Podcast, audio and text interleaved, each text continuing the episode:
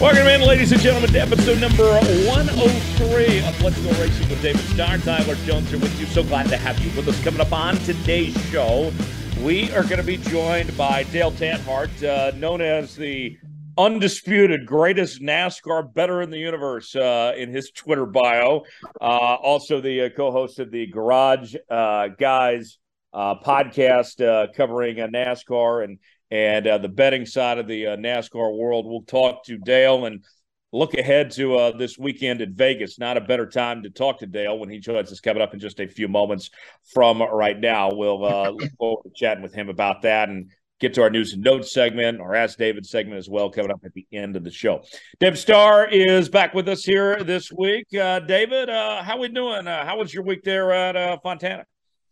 Man, it was uh, it was a cool weekend. You know, with um, with the weather. The weather was interesting. It rained a lot. Man, I've never seen it rain so much in Southern California. Uh, but it was amazing the amount of rain and just all the news coverage and all the uh, there was a lot of highways that were being shut down in uh, in the LA area for for lands for landslides and flooding and uh, you know a lot of a lot of the Californian people that I was visiting with they said man this is uncharacteristics of our state you know we don't get this kind of rain and not only did it rain a lot for days and days uh, the day of the race um, you know it rained that morning and uh, it sleeted. There was ice coming out of the sky hitting the windshield. It was like, wow, I can't believe it's sleeting here. And uh, and then next thing you know, it was Winter Wonderland, man. It was absolutely gorgeous to how big the snowflakes were. And uh, and then hours later, it's somewhat the sun come came came out and cleared up for about 30 minutes. It was unbelievable. But man, the beauty of it, I you know, we we didn't get to run the race, but it would have been a great story to to to have it wake to wake up Saturday morning. It's flooding, there's rain, and, and next thing you know, it's sleeting. And then next thing you know, it's it's snowing. It was unbelievable. And two hours later, you're running a NASCAR race. That would have been a really a cool storyline. You know, it unfortunately didn't work out that way. But man, what a what a cool uh, you know, turned out to be a great day on Sunday with a lot of racing. But man, what a beautiful background. I don't know if y'all saw it on television, but man, the mountains and all the snow is just it almost it's almost like a like a picture. You know, you're there, you're looking at the back straightaway and all the beautiful mountains back there is um, amazing, you know, but what a cool weekend it was. Yeah, yeah, for sure. Uh, Dominic Gun from the racingexperts.com joins us here as well. Uh, Dom, Kyle Busch getting back in victory lane, just his second race with RCR. Uh, that didn't take long. yeah, that didn't take long at all. and Kyle Busch, let's be honest, did we really think it would take him this long to get back to victory lane or this quickly with Richard Childress racing, running so well, look cream of the crop at Daytona, ran well at LA, and then now in Fontana, three different kind of racetracks, and we've seen that eight car up front at all of them. So Kyle Busch running up front, it didn't really. It doesn't matter that he's with Richard Childress Racing, and it took him two whole races to get that first win. But Kyle Busch now sole possession with 61 career wins ahead of Kevin Harvick on the wins list. And uh, he and his brother now are the all-time winningest brother duo uh, in the history of the sport. He and Kurt. So uh, pretty nice accomplishment there. And David, uh, I mean, the fact that they gelled this quickly, got to victory lane that quick. Um, watch out. We could be talking about Kyle Busch being the uh, the champion here when it's all said and done. Uh, the fact that they got this thing going as fast as they did. Oh yeah, there was you know there was no doubt. You know, if anybody had any doubt, they don't know too much about what's going on in the sport. You know, but you look at what Tyler Reddick did last year uh, in the RCR cars. Uh, you look at Austin Dillon. Tyler Reddick was really the the uh, you know he was the leader of the pack for uh, for that organization last year, and man, they were strong pretty much all year long. I don't know how I can't remember how many wins they had, but you know, when we heard of the news, when everybody learned that, Kyle Busch would be uh, joining Richard Childress Racing, man, I just said, man, uh, you know, you knew, uh, you knew that combination right there was going to be, it was going to be incredible. And, and when you married those two recipes, you know, RCR organization and their their organization with the technology and the research and the engineering and their engines and you look at how they've ran the last couple of years, and you you plug in Kyle Busch, man, I, all you can think of is wins and championships there, you know. And uh, I'm not surprised at all, you know. And uh, man, he they uh, they didn't take him uh, when the race started. He uh, uh, you know, you just saw him working on the car a little bit here, a little bit there, and, and it was amazing. Ross Chastain had the dominant car first half or maybe three quarters of the race, but man, once once Kyle Busch made when his crew chief and the team made some some small adjustments, it was amazing how good he was. Uh, you know, I don't think any of us are surprised by that, and uh, and you know, it's momentum, momentum, momentum, and you look back on. Uh, you know, kind of how the things played out the last couple of years, uh, you know, you kind of knew that that uh, Kyle Busch was going to have kind of a chip on his shoulder. You know, he wanted to prove to everybody. You know, and and look, organizations, you know, you're on top for four or five years, and it's just kind of the cycle of our racing business. You know, you're on top, you're on top. The next thing you know, you have a a challenging year. You know, there's a lot of cycles in this, and Sure. You know, I think last year and the year before that Gibbs had a little bit of a cycle, you know, and kind of like a little bit of a downturn. Not much, but a little bit. We didn't see him as dominant as we've seen him in years past. And but man, Kyle Busch, the opportunity and and that marriage with RCR, I, guys, I, I mean, if you if you if you don't say championship caliper organization, you know, to me, he's one of the top three at the end of the year, you know, already, and we're only yeah. two races into the season. oh yeah, well, uh, we'll have more on Kyle Busch and uh, get to our headlines uh, coming up later on. But uh, please do uh, welcome into the show Dale Earnhardt. Uh, you know from the Garage Guys podcast. If you're walking around the track, it's hard to miss this guy with the with the shades and usually the old racing jacket going on, and he joins us on the program right now. Dale, uh, glad to have you here. Thanks uh, for joining us from the Dale Center, right? Yeah, this is where all the magic happens, right? All the all, all the betting information, good or bad. You know, we, we, we get a little bit of both over here, but no, thank you guys for having me on. I'm, I'm happy to be here, and there's a lot to talk about. It's been a it's been a fun weekend at Fontana, excluding the rain, kind of as, as David was talking about, uh, and another fun week coming up with Las Vegas. So, well, and uh, speaking of Vegas, I thought this was the perfect time to have you on with with your expertise on the betting side. This being such a uh, big week, uh, you know, on uh, you know, with that in mind, coming to Vegas and everything, and and uh, we were trying to explain to David who you are, and before we were bringing you on and everything, and I said, no, no, no, th- this guy is is perfect to have on this week because the the growth of this sport, Dale. I, I'm sure you feel the same way I think it's largely contingent on sports betting and seeing sports bet- betting increase around the country. That only helps out NASCAR here. Absolutely. And it's a very simple concept. I think, you know, you don't have to be a, a hardcore fan and you can be a hardcore fan. The bottom line is that having a little bit of skin in the game always makes it a little bit more fun. In this case, a little bit of skin in the race, right?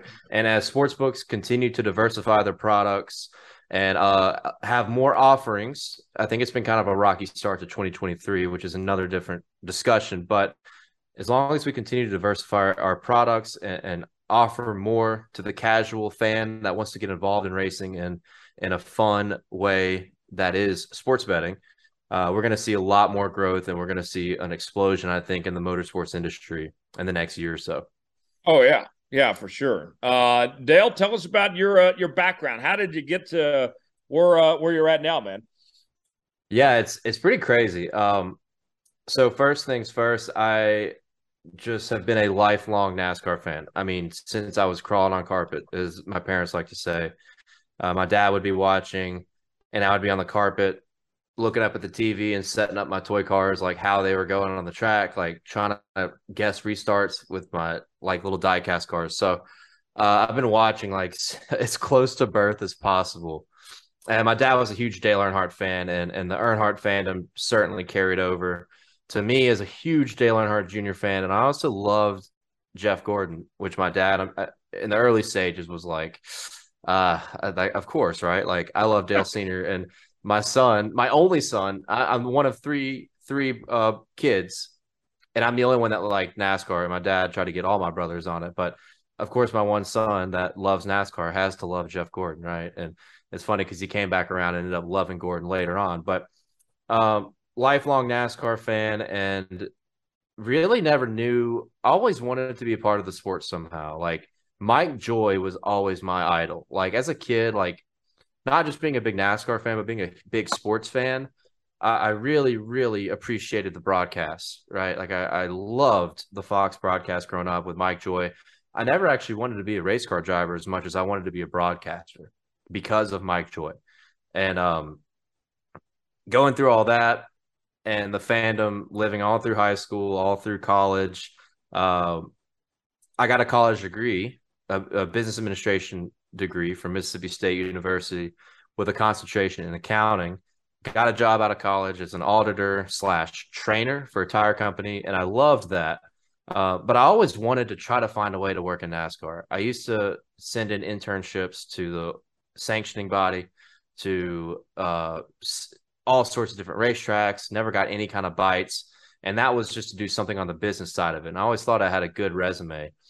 Never worked out, so kind of put it on the wayside. And uh, around 2019, 2020, I kind of wasn't feeling as passionate about the job I was working, even though it was a great job. I wanted to try to find a way back into NASCAR. And I went to the Beau Rivage down here in Biloxi, Mississippi when the sports book opened. And I made my first ever sports bet on Kevin Harvick to win at Michigan. Uh, I don't remember if it was Michigan one or Michigan two, but I remember looking at the the sheet and he was six to one. And Kevin Harvick, if you guys remember, was amazing during that 2019 2020 era. I mean, even 2018, but when we had the uh, high downforce package, Kevin Harvick and Denny Hamlin were just unbelievable for that two year period. Yeah. And I, I couldn't believe that line. So I bet on it and I won my first ever legal sports bet. And it kind of carried on where I was enjoying betting and winning money.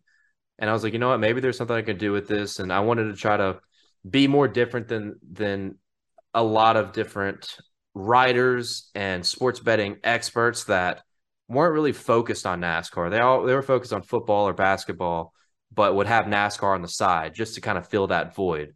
Sure. I wanted to be 100% NASCAR, 100% motorsports, and do it through a, the most creative way possible, which was just original video content.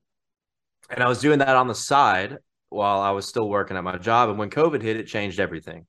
Uh, it really made me put mu- a lot more time into it because I was at home all the time. I was working remotely for three months, uh, but early 2020 when the COVID pandemic happened, and that changed everything. And, and basically, some videos started taking off on Twitter, and uh, picks were going pretty good. Which it was a lot easier to predict around the time of COVID, uh, after COVID, because no qualifying. Kevin Harvick right? or Denny Hamlin, yeah, yeah, and and even 2021, like once you figured out who was unloading fast every single week, that's the data you could use for the next comparable racetrack. So in that case, it was primarily Kyle Larson, uh, and you could do the same thing with, with Xfinity and trucks too. But uh, aside from that, that's basically how it all started, and and it's just kind of taken off more and more and more, and just continuously trying to diversify my content outside of betting, but with comedy as well, and some relatable NASCAR videos on TikTok, and and uh, of course I met Garage Guy Chase, and we formed like the the perfect partnership, and and the Garage Guys NASCAR podcast, and everything else we're doing, and it's been it's been an amazing ride, and it has been my full time job for about a year and a half now. So, uh, always wanted to work in NASCAR, never realized how it could be possible and uh, this was this was the avenue. And, and, I think the number one thing it was it was fueled by passion. It was fueled by overall passion uh, of the sport. That's awesome. Well, well, David, I, I think about this. You know, with with Dale here, you know, we look at the future of the sport and everything, and to see a guy like like Dale here who is uh, found his own avenue and this new venture, you know, in, in the on the content game and the sports betting side. That's not something you could have ever thought of uh, even a couple years ago uh, of just how uh, that would would be possible here. I, I, I know you love hearing stories about when when people uh, find that connection to the sport in, in, in some way. Man, I, I love Dale's story. It's and, and thank you, Dale, for sharing that with us. It's it's interesting. You know, uh, our industry, our uh, NASCAR industry, Dominic and Tyler and myself, you know, you know we, we make a living in the sport. But uh, it's just interesting to hear your story, and, and I think what really uh, just listening to you, uh, you know, you you grow up and your parents, and you hear it from everybody. Find something you're passionate about and try to make a living at it. And if you can do that, you never really ever work. You know what I mean? And uh, it's it's really cool that you're so passionate and your son's a big Del, Jeff Gordon fan and your dad loved Dale Earnhardt. I mean, it's like, man, you were you were kind of raised around it, and that's that's that's really cool. Um, but man, it's it's interesting, you know, just your your pathway into the sport, you know, that's that's and you've done a great job. You yeah. know, and uh, but man, it's just you know, it's just you gotta you gotta it's gotta be fueled by passion, dude, and it's great to hear it and uh it's just a life lesson, whether it's, you know, NASCAR racing, NFL, Major League Baseball, hockey, or whatever industry it is, man, it's, it's cool. But, you know, the sports betting for me, you know, I, I think it's it's amazing to to, to kind of hear your story and, and actually getting educated about sports betting and, you know, on, on the NASCAR side, you know, from, from a driver standpoint for us, for me, I, you know, I stay as far away from that as possible. You know what I mean? It's just uh, because sure, yeah. that's just you know that's the safe way to do. And being a you know it's a little bit of a conflict of interest. So the sports betting. Uh, when we talk about NASCAR racing, I don't, I'm, you know, I've, I've never been involved with any of that. And when people ask me my opinion because they're betting, I just kind of, man, I, I shy away from it. And that's the safest thing from a driver standpoint. But, you know, listen to you tell your story and, and and hearing how you know sports betting is bringing in new fans, new eyeballs to our industry, and and I never really looked at it that way, you know, and uh, so it's pretty cool, and it's just cool what you have, uh, you know. Uh, you know what you what you have developed in your y'all's podcast. And man it's just you know i'm i'm all ears. I didn't really know sports betting was really getting that big and drawing new fans into NASCAR. So it was kind of really cool to hear you speak about all that. And I hope it continues to grow, grow, grow, you know, because, uh, you know, we we uh, we have millions of fans all over the world, and uh, you know, and, and I'm always thinking about the new generation. You know, uh, new kids coming out of high school, people, you know, young kids going to college, getting out of college, and you know, and and, and man, you know, just like your passion and all, and Dominic and Tyler's passion, you know, we, we, we love the passion side and, and, you know, kind of feel like how are we going to get that new fan base, you know, and, and just hearing you talk is kind of a, a really a big way of doing that. Yeah, I think creativity is a huge part. Um, passion is, I think, the number one thing. And I, I kind of spoke on this briefly earlier, talking about like how I wanted to be different from other guys in the industry that weren't really in the industry, but there is kind of a growing number of guys coming out of the woods and, and, jumping in to give NASCAR bets and starting NASCAR betting specific podcasts, which is great because the industry is growing, right? Right. I think the difference between me and and a lot of these other people is I started off as a NASCAR fan that got into sports betting, but there's a lot of people that started off as sports betters that became NASCAR fans because of it. And either way, it works and it's good. But I think the number one fuel to all of this is passion, right? Uh, but with all that being considered, the market is growing a lot. Like last year was a huge year uh, for NASCAR and, and just motorsports in general. I mean, you can throw Formula One in there as well. Formula One's betting market is amazing, and NASCAR is right up there with it. IndyCar is a little bit behind, but uh, collectively, I think we're going to see a, a, an amazing amount of growth, and uh, just between all three of those uh, professional, world class professional racing series, and we have actually seen like 2021 was a big year in realizing what the potential was because we developed a lot of new fans in our community 100% through betting. And I think what people don't realize is that there's actually more of an intimate uh, an intimate relationship a driver can a driver can create with the sport through sports betting. And prime example, there's a guy that joined our Discord, the Garage Guys Discord, and and started following us and listening to our our podcast and our picks in 2021.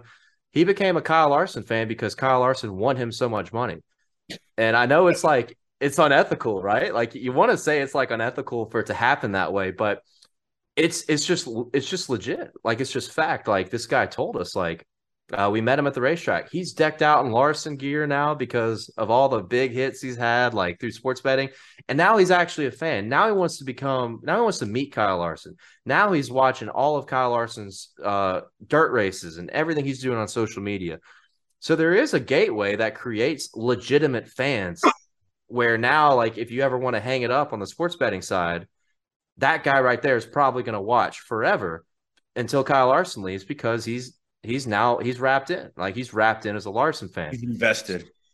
Exactly, and, and, we've seen a lot of examples of that, and gotten a lot of great DMs that that reiterate that similar concept of of how people have gotten into the sport and are staying into the sport because of it. And look, yeah, it's it's sound it's it's a weird, unorthodox avenue, absolutely, but it still works, right? And NASCAR knows that with the investments they've made with these sports books to promote it more and more, uh, specifically with Barstool Sportsbook. Um, and it, it's it's showing, it's showing. So it's it's been an awesome ride so far, and and as I just cannot reiterate enough, it's going to continue to blow up uh, as we continue forward. Well, I think it's worth noting too. I live, as you all know, in New Mexico, which is not the breeding grounds for motorsports and racing. UNM football and UNM Lobos basketball is like number one here before anything in Dallas Cowboys football. But to even go just take a stroll at one of the casinos five, six years ago, you didn't see any sports books here. And I think just looking at the industry as a whole and just seeing the acceptance of sports betting nationwide, it seemed like it was a destination thing 10, 15 years ago. You had to go to Las Vegas. You had to go put in the sports book there. You had to go do your bets that way. But nationwide, more and more states are softening this up and loosening up the restrictions on it. I got to say, guys, it's pretty cool going to Route 66 Casino west of Albuquerque. And you walk in, and there's the sheets for all the professional sports, and NASCAR is included on that. That's pretty yeah. cool. That's not something I would have thought I would have seen even three or four years ago. Well, and, and, NASCAR openly embracing it. I remember uh, Dom, friend of ours, Matt Humphrey, uh, head of communications for NASCAR um, I had tweeted something out about NASCAR betting, like something, some of the effect of, man, I, I wish I could put a bet down on this because, you know, I was a hard card credential media member and I get an email from Matt within 15 minutes. He's like, what are you talking about? You can bet on it. Of course. He's like, you're not, you're not working for a team. Yeah, you're more than welcome to go bet and share your bets out there. I'm like, well, okay, well, you don't have to tell me twice then. Uh, you know, I mean, just that excitement and embrace. Uh, I, I love to see uh, there, uh, Dale, and and, and I, I, think that this thing is we've only touched the surface level on this right now. Uh, yeah, I totally agree. And we've we've made major major strides, and now the investments are picking up more and more and more with NASCAR. And there's been a little bit of a ruckus, I will say, starting off the year. The offerings uh, we feel like have been a little bit behind, and part of that is maybe the books are just smarter, right? They're being a little bit smarter than they were in 2022, not handing out free candy, right? Because one big advantage about all this is that it's such a, you know, it's, I think it's safe to say that uh, there's a lot of people that would call this an exotic sport, right? Like not like one of your mainstream NFL, NHL, MLB, NBA. Like I think that's what would be considered like your big four. Sure. Um, so there's not a lot of these odds makers and experts in other sports. They don't have a lot of specific knowledge about NASCAR because they don't have the eye test, right? And that's something I've always said about like myself is I'm very analytical. I use a lot of data. That eye test is is, is very important. I haven't missed a cup race since 2005.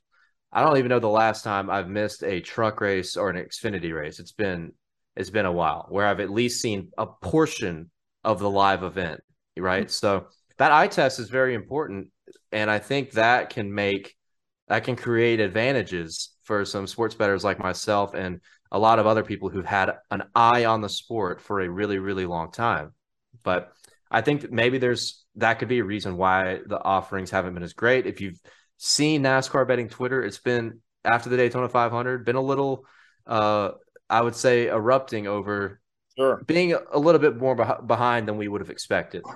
But yeah. I think there's there's good reason to that, and there's no reason for me to believe that it won't continue to grow uh, as the season goes on and explode in, in the upcoming years. Well, the thing I like that you do best, Dale, is that you have fun with it. I mean, you're you're playing a character of some sorts, right? This uh, this whole Dale Tanhart monster. Where where did this come from? Look, I just read what's off my driver's license. Um, my and, and I have I have the right story. So, uh, when my when my parents were having me, uh, my my dad wanted to name me after Dale Earnhardt, but my mom wanted to name me Tanner because she really liked the name Tanner from the movie The Bad News Bears, a little blonde kid. So they just they just met in the middle and it had a, a fair compromise and went with Dale Tanhart. So I mean that's that's it right there. And and look, I'm from Mississippi. Go ahead and come come at me with the stereotypes. It's all good. Like you know, big redneck state. You're gonna get some gonna get some names like that around here, especially with uh, Mississippi, Alabama being a lot a lot of Earnhardt country, especially back in the day. So yeah, there you go. Well, Dale, your parents your parents did you a favor, dude. I think the name is perfect, spot on. You know what I mean? So, uh, oh, absolutely, yeah, badass name, man. It's a, it's a, it's a it's a cool, interesting story uh, to hear how you how you how you got named. That's pretty awesome. What y'all think, guys? That's pretty cool. Oh, Bad news yeah. bears, Dale Earnhardt. there you well, go. Yeah, middle yeah. somewhere. Who would have thought? Who would have thought? Very fair compromise. Now, uh, most most everybody else's names are boring names. You know, you got a cool one. So nobody has a cool story on how they got their name too. So not not too many of us got a story like that. That's awesome. Just, I appreciate uh, it. Just do us all a favor. Just don't find yourself a Teresa Tanhart. yeah, I, am not going to comment on that. Uh, yeah, they... I, I, hear, I hear, I hear that kind of sentiment a lot. I'll say that. Yeah. uh, I'll, I'll, say this too, uh, Dale. Uh, there, I'm not going. We're, we're we've been told to stay away from a certain video. We're not going to go go there, but I will say there is a picture of David on uh, your wall. You've followed him for a long time. You've been a, a fan, admirer of David, right? Yeah, you know, I will say so. I'll, I'll you know, I'll, I'll, give my points here. So, uh, 2004 is like the first year I remember specifically watching like every single truck series race. Like I was already watching Cup, uh, decent amount. I, I, was watching all of it, but like there's a point where that cognitive memory where you really were all in. And like 2004, I feel like I can tell about every single race I saw. Um, which I don't remember your first one, David. I know I cheated before we got on here like the other day. I know it was at Las Vegas, but right. to say I remember that race, I'd be lying. But I do remember Gateway of 2004, and I do remember Phoenix of 2004. But Gateway was like that was the night that really made me just love truck racing, man. Like that's another thing. Like outside of just Cup and Xfinity, like I work really, really hard to promote the Craftsman Truck Series. Like I'm so happy Craftsman is back because it really adds that nostalgic factor. Ratings ratings are up on the on Truck Series racing over the past year, so I know that's a different conversation, but that gateway race, Kenny Wallace in the booth just screaming every time they're wrecking with unlimited green white checkers. Then you move Chad Chaffin out of the way. That was that was pretty badass. So that's the yeah. good, David. But Man, we'll that, talk. Go ahead. Go ahead. Man, I, I remember that race like it was yesterday. The people said, you know, out of all the 25 years, you know, uh, what races do you remember the most? And I, I always tell them the ones I should have won. There were so many of them I should have won, you know, and, uh, uh, you know, looking back on that race right there, um, and I don't even remember, and, and you brought brought me back to that year.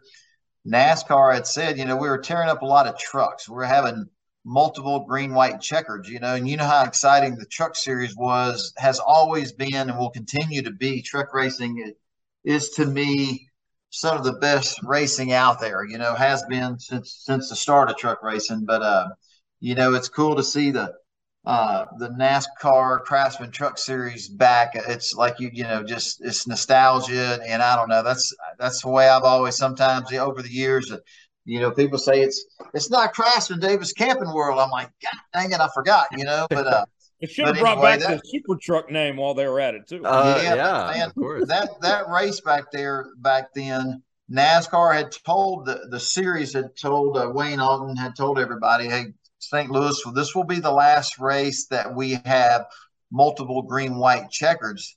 And man, we didn't even know it at the time, but then when we set that thing to to rest in the pasture. That was one hell of a a race because I think there were five or six green white checkers, you know, and, and uh, looking back on it, I remember Shane Hmiel and Bobby Hamilton, the late great Bobby Hamilton, those two guys had the two dominant trucks, okay? And uh, and looking back on it, at best, I was a fifth place truck. You know, I was I was just, you know, we made our adjustments throughout the race, and we just couldn't get our truck to roll the center of the corner like we needed it to uh, in turns three and four, and we were we struggled there, and, and we we were. You know, I say struggle. We were better than a lot, but we wasn't going to win the race. But we were going to get a top five finish. And as that thing played out, you know, I don't remember if it was Rick Crawford, Bobby Hamilton, but man, Shane Hmiel and, and the late great uh, Bobby Hamilton, they took themselves out. Next thing you know, I'm like, man, hell, I'm in I'm in third place. You know, I'm thinking, well, hell, you know, uh, uh, you know, this this could be possible. And then next thing you know, I don't know. Uh, I don't remember if it was Rick Crawford who was somebody climbed up on the back wall, the fence back there, and I don't, I don't know if they flipped over. The sparks were flying, and man, next thing you know, there were three or four green white checkers. You know, we had to do it all over again. You know, and uh, the final one, I caught. You know, I'm obviously I'm in second place, and uh, man, you know, Chad Chaffin's a great race car driver. He's a good friend of mine, but you know, we found our, our ourselves in, in a territory that we knew we didn't deserve because, like I said, at best I was a fifth place truck. But once he took the lead right there at the end, went down into turn one, he was just playing defense. You know, I mean, he was playing defense. He really slowed his truck down in the center of the corner to be able to get good forward bite off the corner.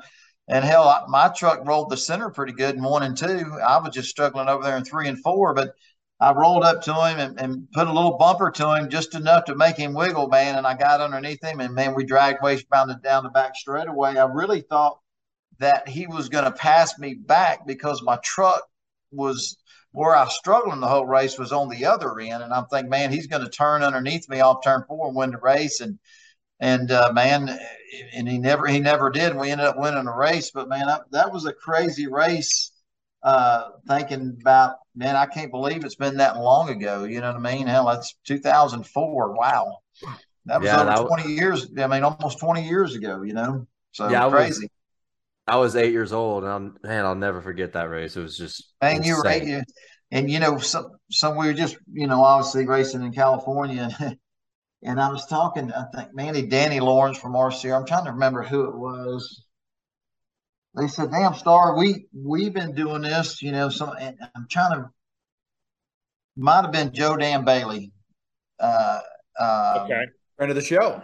Yeah, Joe Dan Bailey, and uh, I think it was Joe Dan. Where he, where he was telling me the years he won a championship with Dale Earnhardt, you know, and and he asked me about some racing. We changing stories, and and uh, he said, "Hell, Star, all we only thing we're doing is talking about how old we are." I said, "Well, hell, we, hmm. yeah, no doubt about it, but we're still out here getting after it, buddy." So, uh, you know, I said, even though we're the old guys and have all these stories, you know, we're still out here getting after it. And that was, you know, so that was pretty cool. But, uh, but man, it's, it's, uh, kind of like you, Dale and, and Dominic and Tyler, you know, we're just, we're, we're blessed and fortunate and we're very passionate about what we do.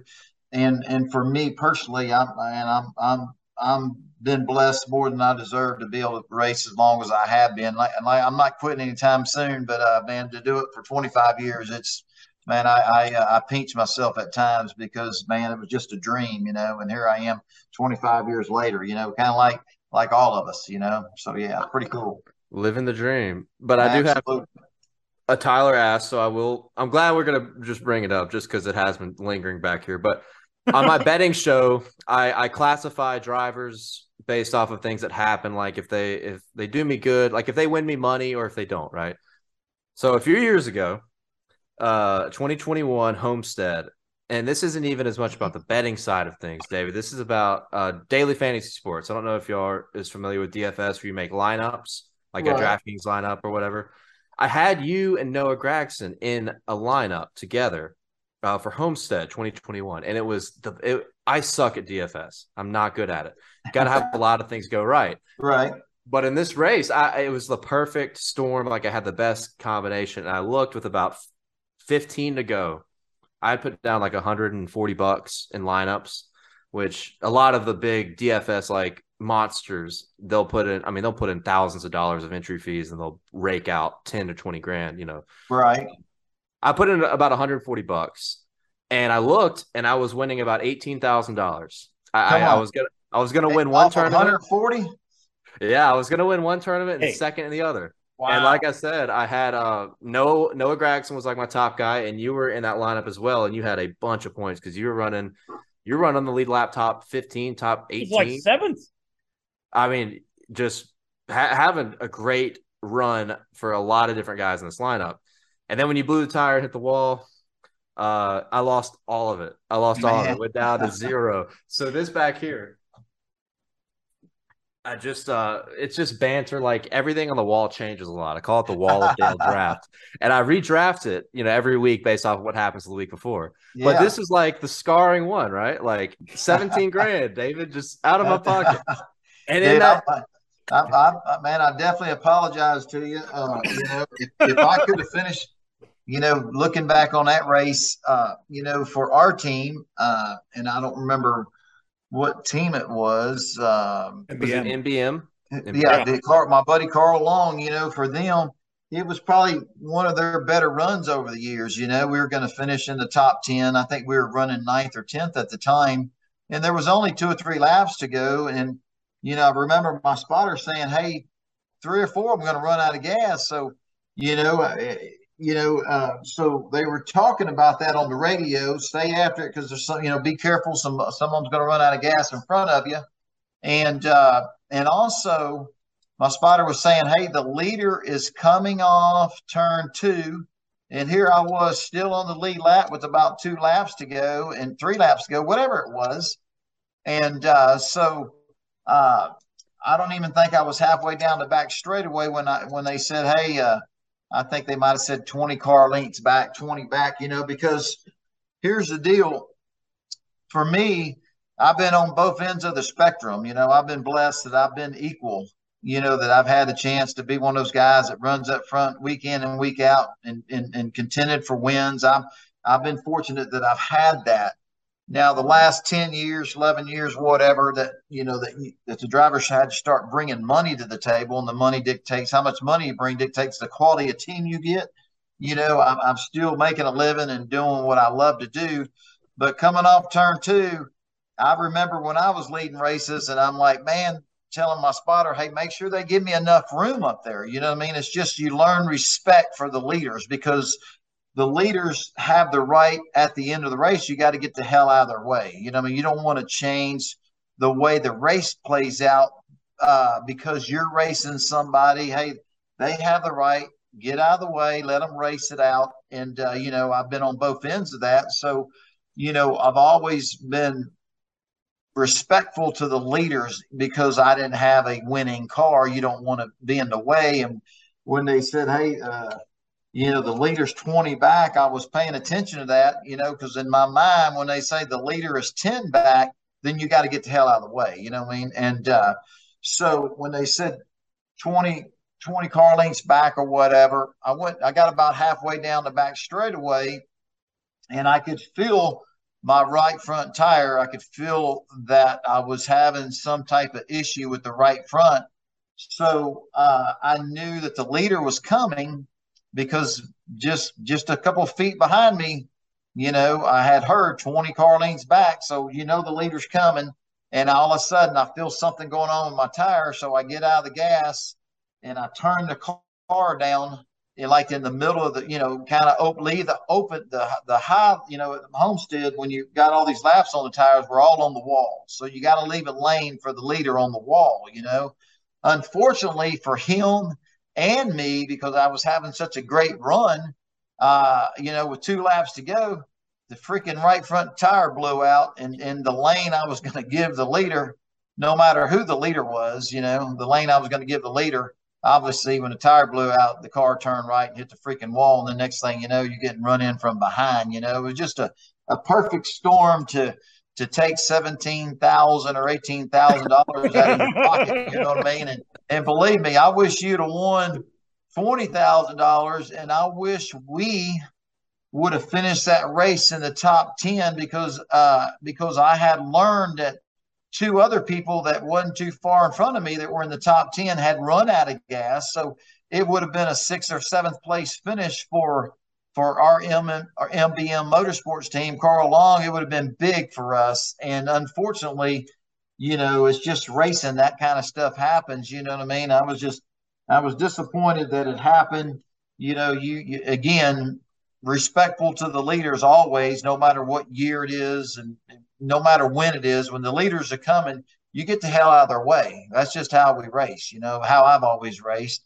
And uh, man, if I could have done anything to to have kept my car off the wall and not change the outcome of the race. Our tire blowing out changed the outcome of the race, you know, and you never want to be that person, you know, but sometimes those things happen and out of your control, and that one was out of my control, you know. So we, but I'm sorry you lost 18 grand, but hey, we lost a lot more. it's yeah, I, I figured yeah. that's that's perspective too. That's that's real. You know, that's that's it's that's just real, real stuff. stuff. you know, yeah. and uh, absolutely, and and you know, and I won't bore us. We could sit here and bore ourselves with all these crazy stories. I think. I think that's what we call a bad beat, right? Uh, yeah, yeah, yeah. Yeah. I think I think uh, you know maybe the same year uh, because I was driving Carl Long's Cup car at you know whenever he asked me to, and I remember us running the. Uh, it was the, the year that Larson won the championship.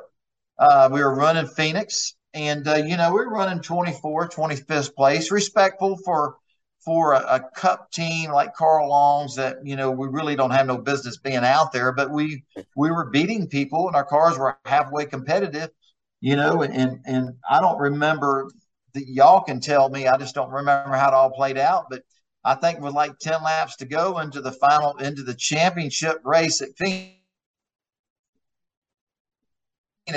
My right front our left front brake rotor exploded, you know, and, and we were lucky that we did not destroy a race car because you go down into turn three at Phoenix and your and your brake rotor explodes, you're going to kill a race car, you know.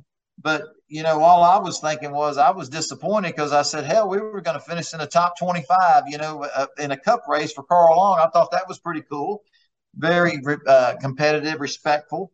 And not only did we not finish and we didn't crash the car, but we changed the way that race played out because uh, Dominic and Tyler can. I don't remember who was leading. Uh, whoever was leading had a big lead, and when, the, when we brought the caution out, it changed the way the race finished. You know, it changed up the championship. You know, but I think it was again.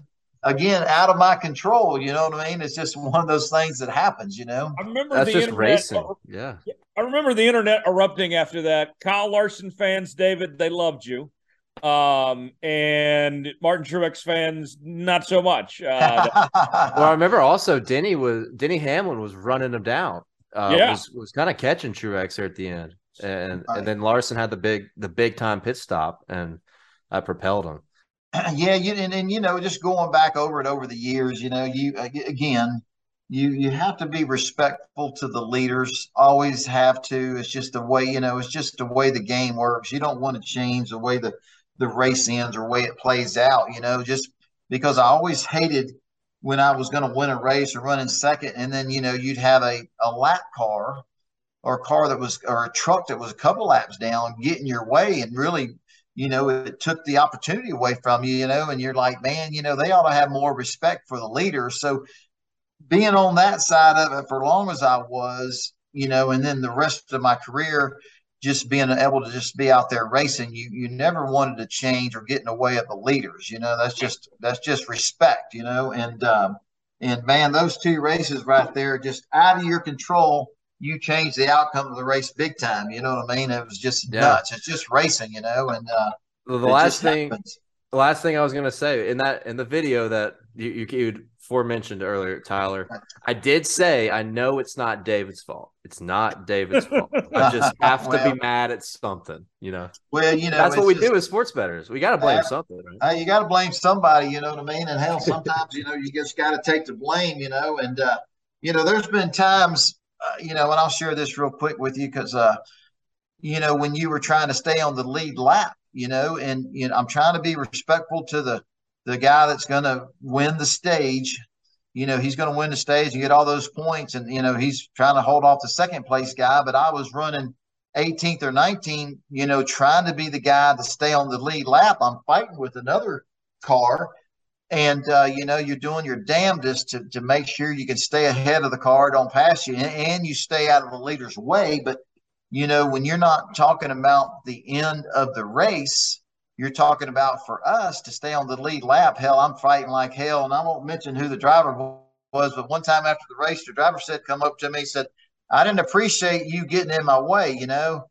And I said, "Hey, buddy, anytime you want to change cars, I'll be glad to change cars with you any day. And don't ever expect me to get out of your way because I'm I'm I'm I have just as much opportunity to be on the racetrack as you you were. If you were coming to the checker flag to win the race, I would have been out of your way. You would never even seen me. I'd have been way out of your way.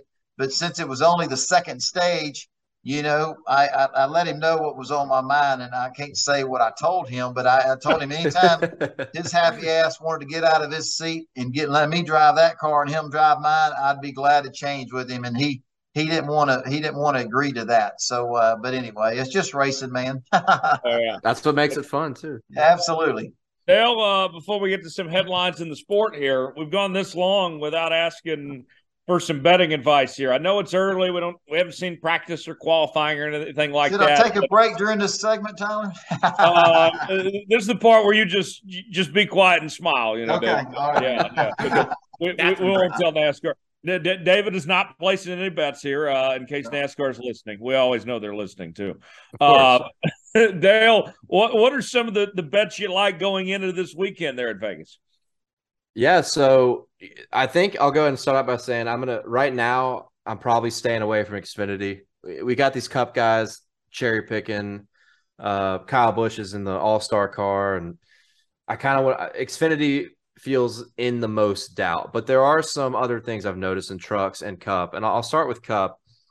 And I, don't know what this line is right now. Uh, pulling up Barstool Sportsbook, but I went ahead and grabbed Daniel Suarez and Bubba Wallace, uh, forty-four to one and forty-one to one, respectively. When you look at Bubba Wallace and twenty-three XI, intermediate program was amazing towards the end of last year and obviously they uh, the, the, program swept Kansas, but after Bubba's Kansas win, he, he probably should have won Michigan if Kevin Harvick doesn't get a lucky caution. Let's throw that in there too. I think Michigan is a is a similar, somewhat comparable racetrack to Vegas if you want to look at data to pull from, and uh, the fall Vegas race, Bubba was very competitive before the issue with Kyle Larson. So didn't get to see what he had at Homestead, but remember, John Hunter Nemechek was in that car for Homestead. It was running top three early in that race before he spun out and and, and wrecked, which just Gen 7 inexperience, right? So the program was on fire at racetracks that were similar to Vegas or Vegas itself uh, towards the end, especially the second half of 2022. So when I look at Bubba Wallace, I'm not saying he's the favorite. I'm not saying I think he's going to be the number one guy. But when you look and see him at 40 to 1, 100 bucks wins you $4,000 if he if he wins. That's crazy value for what could be one of the fastest cars in the field, right? There's yeah. a chance and with how good Bubba was at qualifying as well at these intermediates. If Bubba comes out and has impressive lap averages in practice and then comes out and qualifies in the top 5, hell, even the top 10, you're not going to see 40 to 1 anymore. You're not going to see 30 to 1 anymore. You're going to see more like 20 to 1 or 15 to 1. So all your value is going to be gone. So that's a good example of a play that you should dial in early. Barstool Sportsbook has them at 30 to 1 right now. I still think that's a decent line to to, you know, sprinkle on, right? So uh, Daniel Suarez as well. Now we can look at last week and and one thing I was wrong about. I went on Sirius XM with Pete Pistone and gave some NASCAR betting advice. I, I kind of faded track out. So I was like, hey, look, no practice, no qualifying. I think I think the teams like Toyota, the Goliath teams of Gibbs and Hendrick and and uh, some improvements from Roush, Keselowski, Stewart Haas. Like, I think we're going to see a little bit of regression from Trackhouse. I think it's safe to say that so far, I'm extremely wrong about that. So I like Daniel Suarez. If you're going to give me 44 to 1, which now that line is 25 to 1, just for some advice to anybody listening that's not familiar with uh, betting in the NASCAR world, that is a massive change in the line with within a day and a half of lines coming out, right? So uh, I grabbed Daniel Suarez at 44 to 1. I would still bet it at 25 to 1 too, though. And that's where I see it on Barstool Sportsbook. I don't know what DraftKings has. Uh, I think you can maybe find 30 to 1 somewhere else. But Suarez was 50 to 1 on DraftKings earlier, which is crazy. Some sports books have completely shredded that in half. And just from an analytical standpoint, Daniel Suarez was very fast last week, along with Ross Chastain.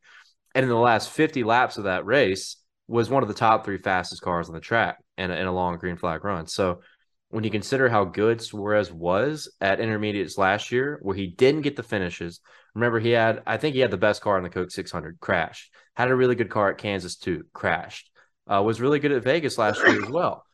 Not getting the finishes, I think, is a just a inexperienced thing with Suarez. First time he's been behind the wheel of a a super competitive situation. You can talk about Joe Gibbs Racing when he took over the 19 with Carl Edwards leaving. Think he was kind of rushed into that situation. Never saw the full potential. Never saw the full potential with Stewart-Haas Racing, and now we're here at Trackhouse. The full potential's here. He's got the win. He's got the monkey off his back with getting that first win. I think you're going to see Daniel Suarez win on an oval this year, and maybe more than once, especially after what we've seen with Trackhouse just at Fontana to start the season. So I think Daniel Suarez is a good value play. Everything else on Cup, I am going to wait till we see some practice and qualifying time. I think it's a little too scary to invest too much before we see our first true practice session of the year, right? So I think that could throw us all for a loop on who might have speed and who learned something from Fontana and who's carrying the most over from similar racetracks in 2022. And I'll throw in one truck bet that I cannot believe is is an, an existing line. Talked about how Xfinity, I'm a little worried because you got Kyle Busch jumping down. I think you got a couple other guys, but you have the same thing happening in trucks too with Kyle Busch and Chastain. Uh, but I really like Corey Heim. Toyota has hmm. moved all their marbles from KBM, who's now a Chevy team, into this Tricon Garage team. They are going to have good trucks. And now you pair Corey Heim with Scott Zipadelli, who was a Goliath on intermediate tracks with Brett Moffitt and Austin Hill, dating yeah. back from 2016 on to 2021. I think Tyler Ankrum is a little more of an anomaly because I think the talent level isn't there compared to what Moffitt and Austin Hill have. And I think we've seen that over the years. But now you bring Scott Zipadelli over, who's won twice at Vegas with Austin Hill, won a bunch of races at similar tracks like Michigan and Kansas. You bring him over with a prodigy in Corey Heim, who won two races last year. Caesar Sportsbook has him at 14 to 1. Yeah, I get it. Kyle Busch is in the field. Yeah, I get it. Ross Chastain's in the field. But remember a couple years ago, John Hunter Nemechek hopped in a really fast Toyota truck and beat Kyle Busch at Vegas to start the season off uh, outside of Daytona. John Hunter Nemechek was 12 to 1 in that race. And I thought that was the craziest line ever. I hammered it. He won that race. I could see the same exact thing happening with Corey Heim this weekend at Las Vegas. If you're going to give me 14 to 1, I'm going to hammer that all day long. Dominic, uh, I know you're uh, you're you just started to get into the uh, NASCAR betting yourself. Uh, you made some money recently. Uh, I, I like this idea of betting Corey Heim here. That, that might be an undervalued pick there, and, and when, especially when you have the analytical side like that, like Dale's bringing in, it's hard not to look at it. Like even looking at Vegas this week, and like I think Dale brings up a great point. You really don't want to invest too much before you see what practice and qualifying, what that product's going to look like. But hearing Daniel Suarez be that much of an overvalued pick, man, you got that's a, that's one heck of a pick. I mean, fifty to one, Tyler. Somebody puts five dollars on that's a two hundred and fifty dollar win. Yeah, yeah, you can see why this is uh, big business, folks. Uh, you know, yes, absolutely. Yeah, kidding. Uh, Dale, uh, we'll have you stick around. I got a couple more things uh, that we'll get to before we uh, officially wrap up here. Uh, oh, by the way, real quick, go ahead. Daniel Suarez is still fifty to one on DraftKings Sportsbook. I, I don't oh. understand how that's even possible. That is that doesn't absurd. make sense. No, like you would you would think that line would have been hammered down by now. It was hammered down on Barstool. I got it on FanDuel because I'm in Mississippi and uh, similar to New Mexico, I, I, have to go to a casino and bet, or I have to go over to Louisiana and bet. So uh, when I saw the line, I was like, I don't have access to DraftKings. I found 44 to 1 on FanDuel, which is close enough for me to feel like I got good value. But for DraftKings to leave him hanging at this moment at 50 to 1 is is blasphemy, in my opinion. But yeah, sorry. Yeah. Uh, we'll uh, get to our uh, news and notes segment next. Uh, also have our uh, mailbag at the end of the show. Our Ask David questions for uh, both uh, Dale and David uh, before we wrap up here. Uh, Dominic, uh, what do we got? What what are the headlines in the sport this week? we've got a two for one, folks. So we brought you the news. Well, we didn't break it, but we're just sharing the news that Kyle Larson is going to be doing the double in 2024 but it's actually a two for one. Jenna Fryer with the Associated Press was the first to report that Kyle Larson's McLaren deal to run the Indianapolis 500 is going to be for consecutive seasons. Larson will have the opportunity to run the Indianapolis 500 in 2024 and 2025. So we're going to get to see a double in back to back years, Tyler. Yeah, uh, that's exciting, David. We'll start with you. Uh, we thought it was just the one. Instead, it's back to back years for Kyle Larson. Uh, running the double. That's that's pretty exciting. Man, that's good. That's that's awesome news. You know, be kind of cool to see a NASCAR guy jump over there and win the Indianapolis 500. You know, like Tony Stewart. there's anybody can do it. Kyle Larson has the ability, the talent. He can jump in any race car. He's so diverse and uh, not only get in any type of race car and win. And, and you know, I think all of us will probably agree with this. He'll, we'll get him. We'll see him in the IndyCar, and I think he'll go. I think he'll he'll adapt to it right away and I, am and, you know knowing the backing he'll have from Hendricks and and you know and, and guys I forget what team it's going to be with. Have they mentioned that yet? Who? Arrow McLaren. Yeah, I mean you know I mean there's a winning combination right there. I uh man I'm just excited. It'd be kind of cool to see him win an Indianapolis 500 and then jump on a helicopter, get on a jet, and make it back, run a Coca-Cola 600. You you know can you imagine winning Indianapolis 500? Have to cut the you know all the meat short because you got to jump on a helicopter and go win the Coca-Cola 600. Would that be amazing, man? so, man, just the excitement around Kyle Larson having the opportunity to do that back to back is is is just incredible. When when Kurt Busch, Jimmie Johnson, you know, I think Kurt probably did the best three or four years ago. Uh, and I think Jimmy was running really good last year. Last year's Indianapolis 500 ended up wrecking towards the end, but he was running really strong. But I think Kurt Busch really impressed me the most. And uh, I don't know where he finished. It might have been in the top 10, Six. but he was impressive. But man, you talking about Kyle Larson, you're talking about one of the all time best and so diverse uh, man, I'm, I'm so excited to see how that all turns out. We know it's possible we could see back to back wins in the same day in the two biggest races in, in the world. Be, be pretty awesome. Now, I don't know about you, but I look at Kyle Larson with his driving abilities uh, of somebody going from NASCAR to IndyCar as opposed to like Tony Stewart, who went from IndyCar to NASCAR. I don't know of anybody that probably has a better chance to win in Indy and win the Indy 500 that's making the move of NASCAR to IndyCar than than Kyle Larson does with this back to back program package here. Yeah, uh, we actually had Kyle on our show not too long ago and asked him about it. We actually asked him if we could, because uh, I'm I'm a huge Indy 500 guy. Like one of the first events I go I started going to was the Indy 500 about 12 years ago, and I've been every year since, except for the COVID year and maybe one other year. I think the I missed the 100th, but uh, I've never been to a Coke 600 because I'm always at the Indy 500. It's the greatest fan experience for uh, just a, a, racing atmosphere, racing weekend in the world, I think. And talking about Kyle Larson here, I think it's really important to note that the level of preparation that's going into this, like David said, like having Hendrick behind him. But what we see with like Kurt Busch is like you just find out, hey, Kurt's hopping in a ride. He hopped in a ride, finished sixth. AJ Allmendinger a few years before that hopped in a ride, got in the top 10. This isn't Kyle Larson hopping in a ride. This is a year and a half preparation on a two year deal. So I, this is like a full on all in to win the 500 type of thing here. Like it, it is such a legit process that we haven't seen in a long time. Like usually you see these guys, if they do try to run the double, you just find out they hopped in a ride and they're going to wheel it. There is some serious preparation going on here. And considering that Arrow McLaren had lightning fast race cars in last year's Indy 500 as well, uh, man, I mean, the sky's the limit here. I mean, I think with the driver talent, there's a chance he could go back to back.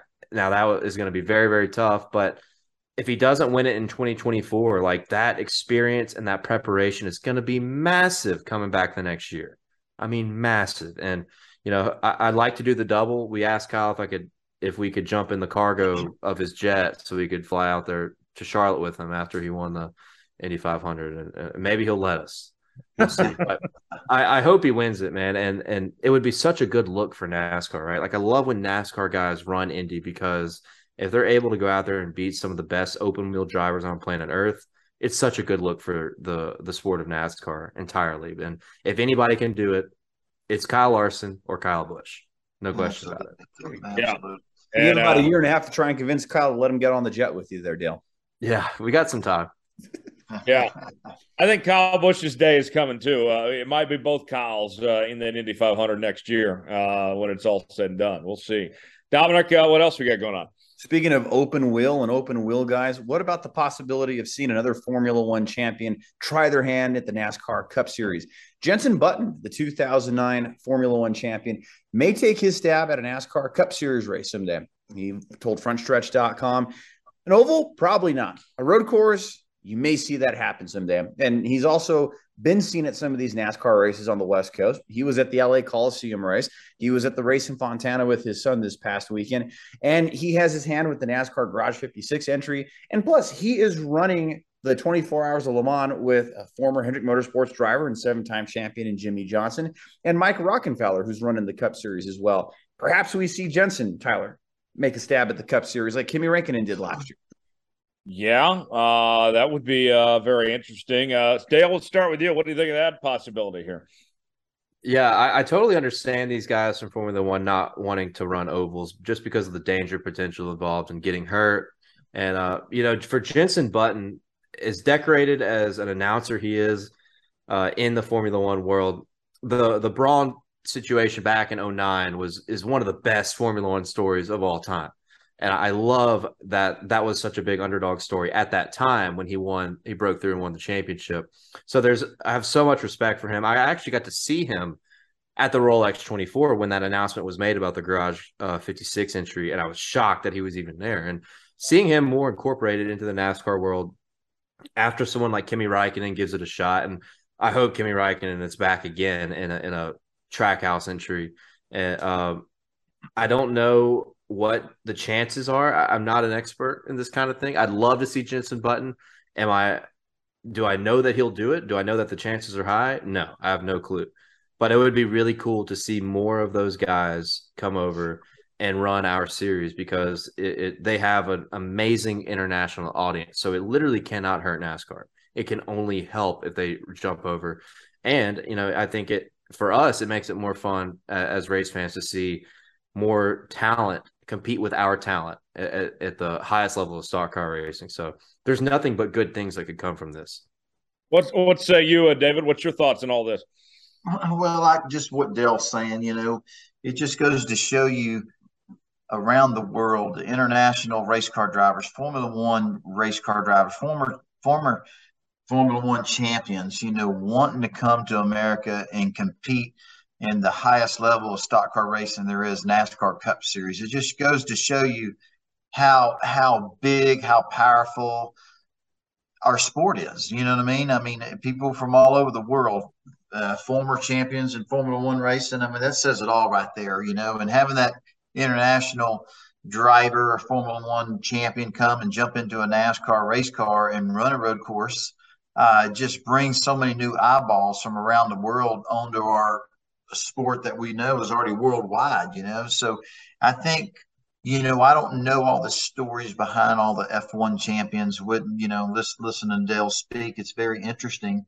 Uh, uh, I don't follow it that closely, or, or I, I, really don't follow it that much. I know with the Netflix, with this Formula, Formula One Netflix series they've had, my whole neighborhood comes by and tells me, "Oh, have you seen?" You know, and I'm like, "No, I haven't." You know, but uh, but you know, uh, to have you know former champions and former or current Formula One drivers wanting to come to America to race in the Cup Series just goes to show you, you know, it, it's good for our sport. It's good for auto racing, and it just goes to show you how big that the world thinks about NASCAR Cup racing in America. Oh yeah, oh yeah, Dominic. Uh, who uh, who would you like to see uh, in a Cup car in the near future uh, from maybe one of some of these other series? Man, I think it would be really cool to see. He's had top equipment his entire time. He's raced in Formula One. He was a child prodigy who ended up being the big star that everybody anticipated. What could Lewis Hamilton do on a road course in the Cup Series? Let's say that Trackhouse 91 project team. Really good equipment, really good road course racer. How would he do in a Cup car? I'd love to see Lewis Hamilton take a stab. Uh, I think it was Max Verstappen a while back, Dale, that uh, it got leaked that uh, the only iRacing he does is trucks at Talladega. Um, I don't know what the chances are that happening in real life, but I'd love to see that. Yeah, uh, I, I, think it was his account, right? Like me and uh, my buddy Matt Wishart. I don't. He, he's a photographer. Uh, uh, does a lot of good stuff with Trackhouse actually, but we were like we were in this race together and we spent like first of all Verstappen ran into me and crashed me and it was it, it was the big wreck in front of me I hit the brakes and he just like full on did not stop hit me in the back and I, I hit the wall and hey Dale um, Dale I remember that race because you cost me eighteen thousand I bet on you only a seventy five dollar bet you know and I man I'm like man I'm gonna you know I was gonna for for the first time ever I was you know Bet, you know, betting on that, iRacing. That's, about to say, hey, behavior I right thought there. that was now safe, dude. And uh, that, man, just think of all that money I could have had if you wouldn't have crashed that day, dude. Hey, look, you can't be mad. Look, if you're betting on iRacing, you're you're the next level degenerate, right? You're next level. You're next level degenerate betting right there, but it it was so funny. Uh, we did all this research, and we're like ninety nine percent sure it's, it was his account now, whether or not it was him on his account, you would think so.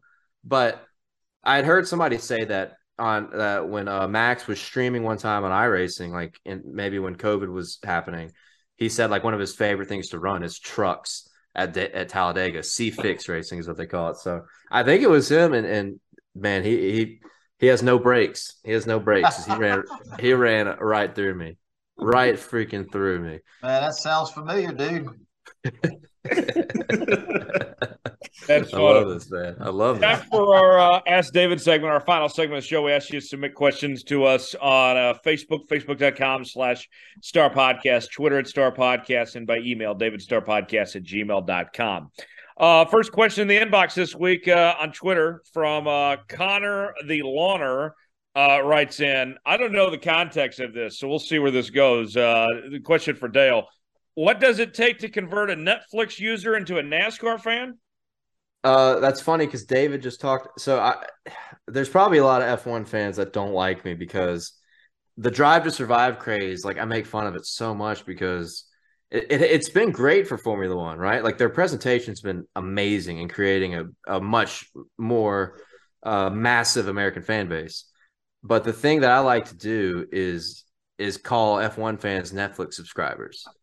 So I, that's kind of been my my lingo on on a lot of our podcasts, and people that don't know us who just randomly see one of my videos up on TikTok get real angry, and, and I love it because they'll all start commenting and just yelling, and, and it's so mad.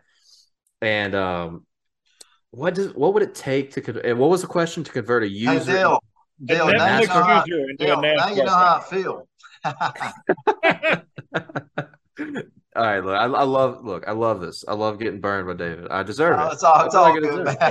no, look, I, I, think um, what could convert a Netflix user, a Formula One fan, to a NASCAR fan? What we just talked about, Kimi Raikkonen.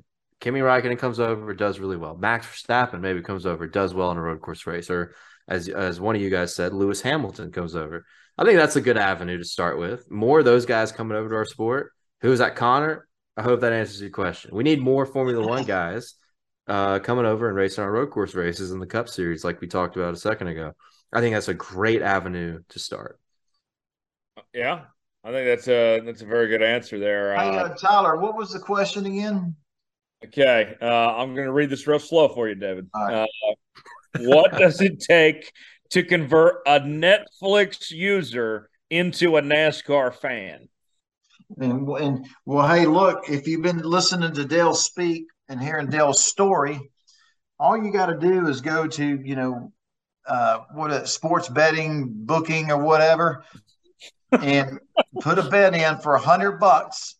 Bet however you know he's been hearing our podcast, and if you win eighteen thousand, I bet you'll turn that Netflix viewer into a freaking NASCAR fan. You know what I mean? Instantly, right, Dale? Yeah. Am I right? I mean, I think that's what you do. Tell them, Dale, explain I, I, to them how that works. And I think, man, if that if that person will do what y'all been talking about about this betting stuff and they win, I can assure you that they're not only going to become a big NASCAR fan, they're going to have a favorite driver soon after as well. We're live. Um, uh, look, maybe they might become a David Starr fan because you gave the advice. Let's let's go there too. Right? there you go. yeah, I, I think that that's actually like a great answer on the theme of all this is like betting on the sport, right? Like maybe a Formula One guy uh, who bets on Formula One doesn't like his what he's getting on those odds because it's so different than NASCAR. Like you'll look It's at Much more predictable in Correct. F1. So they just oversaturate their lines for their race winners. Like Max Verstappen will be like a minus 200 favorite to win. Like that's not as near as fun to bet on. NASCAR, your favorites plus 600 or plus 700. So I think actually, like all jokes aside, that's a good avenue to get into is the betting side of it. And yeah, I know nothing about it. Nothing. Okay. Nothing. nothing. You know nothing, David. That's correct. Just hearing, just Uh, hearing y'all. I, I- Dale educated me. I mean, I really don't know that much about it. Never really paid attention to it, and and will continue to stay far away from it. You know, But- from from my perspective. But No, just no, no. You're David. Your type of gambling. You're you're a blackjack guy, though, right? Wow, absolutely, dude, absolutely.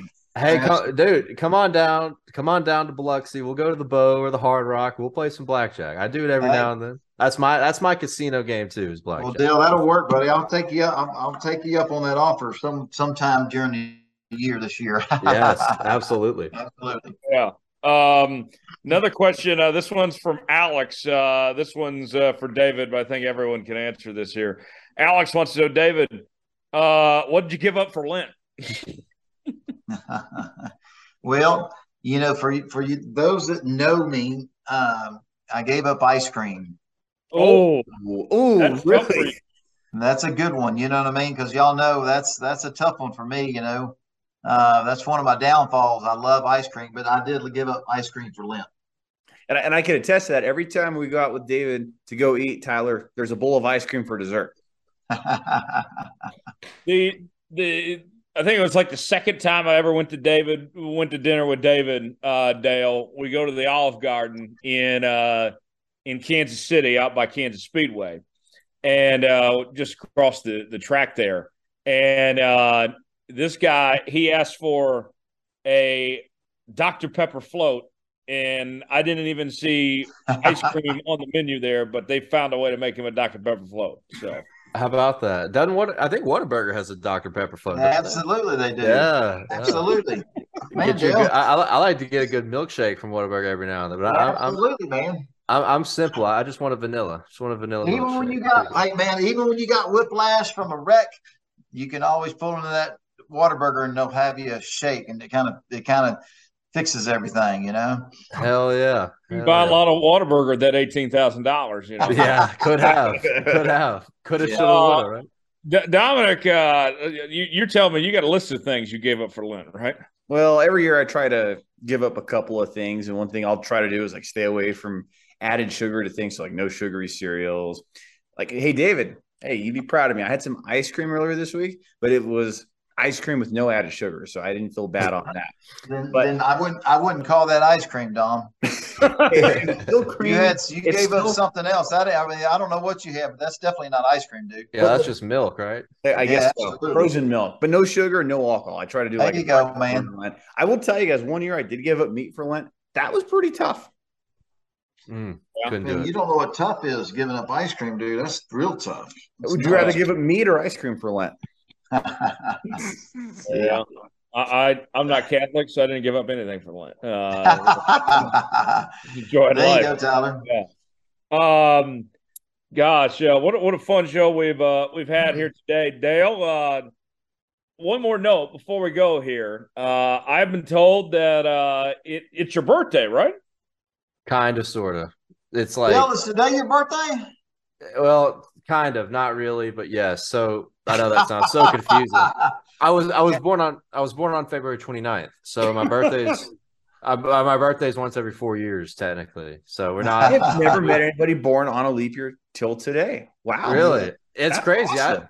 I I've met like I've met like four people. I think I've met like four or five. Um, but yeah, it's not a leap year this year, so I, I kind of I guess have my pick if it if I want it to be February 28th or March 1st, but technically I don't turn until March 1st. So I'm six and three quarters now. I turn seven next year. That will be my seventh birthday. So I'm 6.7 years old as of what, an hour from now? Yeah, about well, now. hey, Yeah. you know, when you happy birthday to you, whether you're 6.7 or seven, happy birthday to you, dude. And uh, man, uh, you know, should call your mom and dad and tell them thank you for having you. Oh yeah. We're gonna go for, for being six and a half or seven or whatever you are. You're very knowledgeable for something that takes 21 and older. Hey, Absolutely, man. You're right. You're right. They'll catch me eventually. They- They'll be like, "Hey, wait a second. Hold on. We, we got to go back there. You've only had six birthdays, and uh, we might get in some trouble then." But yeah, I'll be eating some dinner with the fam tomorrow. That's Okay. for sure. Awesome, man. Well, happy birthday, dude. That's pretty cool, man. with Dale Thanks. Turn with Dale Tanhart Senior and and uh, the whole gang. Yeah, that's it. That's it. Dale, uh, where can before we go here, where can people find you and see uh, all the great stuff you're doing, man? Yeah, it's just at Dale Tanhart on Twitter, Instagram, TikTok, uh, and then the Garage Guys NASCAR podcast on YouTube, uh, where we do betting previews and driver interviews, and then the Garage Guys NASCAR podcast on any of your favorite audio platforms: Apple, Spotify, Google Play. Uh, we're on all of it. So, uh, and Garage Guys collectively, the account is Garage Guys FS on Twitter, and then Garage Guys Racing on Instagram, TikTok. Uh, we're trying to get the Garage Guys Racing handle for Twitter, but someone else already has it, and Ah, I don't know how it. to get it. Yeah, so we're we're kind of scattered on the name a little bit, a little little bit off on the brand recognition, but yeah, uh, that's that's our platform, that's our podcast, and uh, I think if you like NASCAR content, if you like motorsports content, you'll you'll enjoy our content as well. So I appreciate the shout out. Yeah, of course, of course. Uh, go around the room before we get out of here. Uh, what we got going on this week? Uh, Dominic, uh, you and I were uh, we're off to Vegas this weekend. We're off to Las Vegas. We'll be there for the NASCAR race weekend. It's going to be a lot of fun. Look forward to seeing you and David and everybody else part of the crew. We'll have Jonathan Field, Joe Larquente, who was your fill in a few months back, will be there to help us with our coverage at the racingexperts.com. And an old friend of the show, too, John Haverland. Even he was invited. Invited John? Um, I'll be out there, get to fly in Friday, and uh, I'm going to pull the old uh, red eye on Monday morning to make it back to work. Uh, David told me not to do that last year. I did it anyway, and it worked out. So I'm doing that Not again. for your first day of work, man. I'm like, come on, you're going to was take a before red my eye first, to your first day at my new job last year. Yeah. Like, Uh, well, a year later, I'm still employed. They didn't fire me. absolutely, that's a good thing. Dale, You uh, are you going to see you out in Vegas? No, I'll actually we'll be out in St. Petersburg for the IndyCar opener. We're gonna Awesome. be we're gonna be doing some more IndyCar stuff this year uh, on the media side. So trying to trying to bring more light to the IndyCar series uh, along with NASCAR. So we're gonna have we're gonna be flying around to to both throughout the year. So uh, can't wait. I've never been to St. Petersburg and always have wanted to go down there, especially for this particular event. So it's it's gonna be a lot of fun. I, I'm gonna miss Vegas though. You know, I'm a gambler, man. I, I, I have too much fun out there. So probably a good thing. We'll come back to Vegas in the fall. St. Pete sounds fun, though. Uh, can't go Yeah, wrong it there either. David, uh, what's going on with you this week?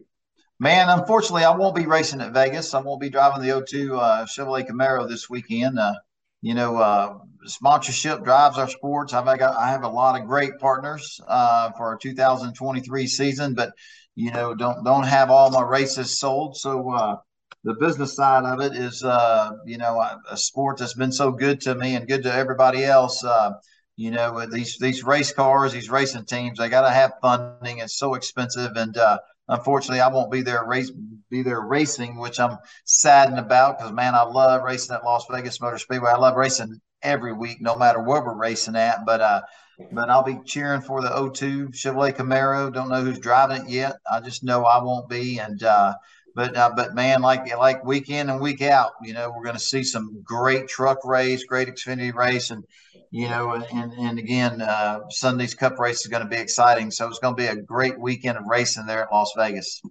Yeah, uh, looking forward to that. And uh, if you're looking to uh, do sponsorship stuff with David, uh, drop us a line or email inbox, uh, davidstarpodcast at gmail.com, and we'll pass that along. Uh, that about do it uh, for this edition of Let's Go Racing. We'll put the checkered flag out on this edition. And uh, Dale, appreciate you joining us, man. Uh, welcome back anytime. Uh, Dominic Aragon, David Starr, Tyler Jones. Make sure to subscribe to the show. New episodes out each and every week. Apple, Spotify, Google Podcasts, YouTube. Leave us a five star review or don't leave us one at all. Hit that like button as well. And uh, follow us on social media at Star Podcast, Twitter and Facebook. Email David Star Podcast at gmail.com. Thanks for joining us. We'll see you next week.